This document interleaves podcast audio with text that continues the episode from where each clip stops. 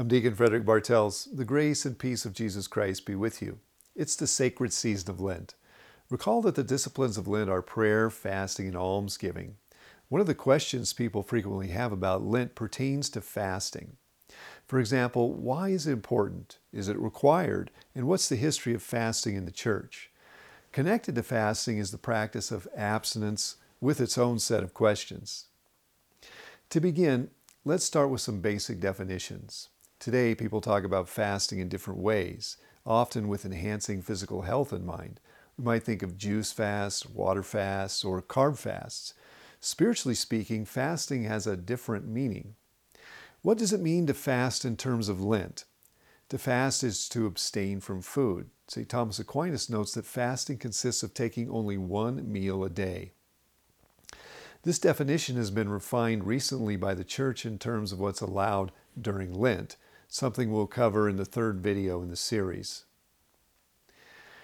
We can also make a distinction between fasting and abstinence in reference to the Lenten precept of the Church to observe the days of fasting and abstinence, as we find in the Catechism, paragraph 2043.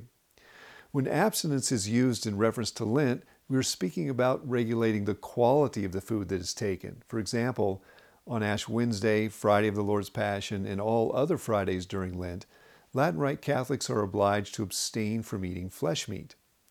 On Ash Wednesday and Friday of the Lord's Passion, Catholics both fast and abstain from flesh meat. Again, we'll look at the specifics of the current fasting and abstinence laws of the Church in the third video. What about the origin and history of fasting in the Church? There's an ancient practice of fasting in sorrow and repentance for sins found in the Old Testament. Fasting also accompanied fervent prayer to God. The idea was that fasting made one's prayer more acceptable to God.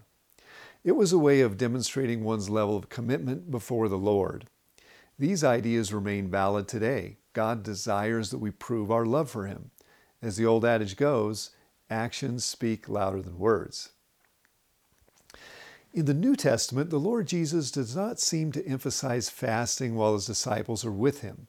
When questioned about this by John's disciples, Jesus insists that fasting is inappropriate in times of joy. In saying this, He compared Himself to the bridegroom and His disciples to wedding guests. In other words, while Jesus and His disciples are together, it's a time of joy like a wedding feast, not a time for fasting. Jesus notes that when the bridegroom is taken away, then there will be fasting, which seems to imply fasting is a sign of mourning the loss of the bridegroom, and also in anticipation of and preparation for his return. In the early Church, we find that the apostles were familiar with fasting and did so prior to making important decisions to gain divine assistance, as we find in the book of Acts.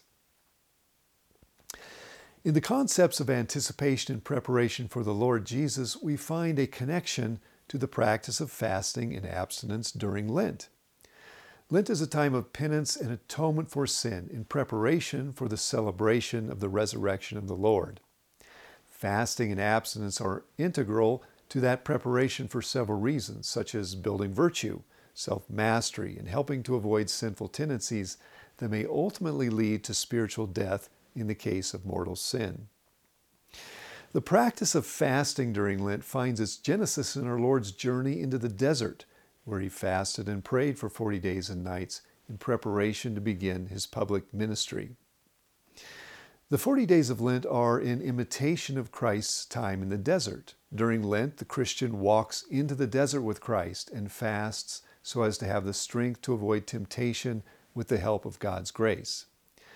Lent is also a penitential season in which we strive to atone for our sins and purify our lives in preparation for the celebration of Christ's glorious rising from the tomb on Easter Sunday. Today, many Catholics fast and abstain only on Ash Wednesday and Friday of the Lord's Passion, and abstain from flesh meat on other Fridays of Lent, which is the minimum required by the precepts of the Church. In ancient times, however, the 40-day period of Lent sometimes involved extended and more austere fasts, as some Catholics practice today. For example, some Catholics fasted each of the 40 days, except for Sunday and sometimes Saturdays.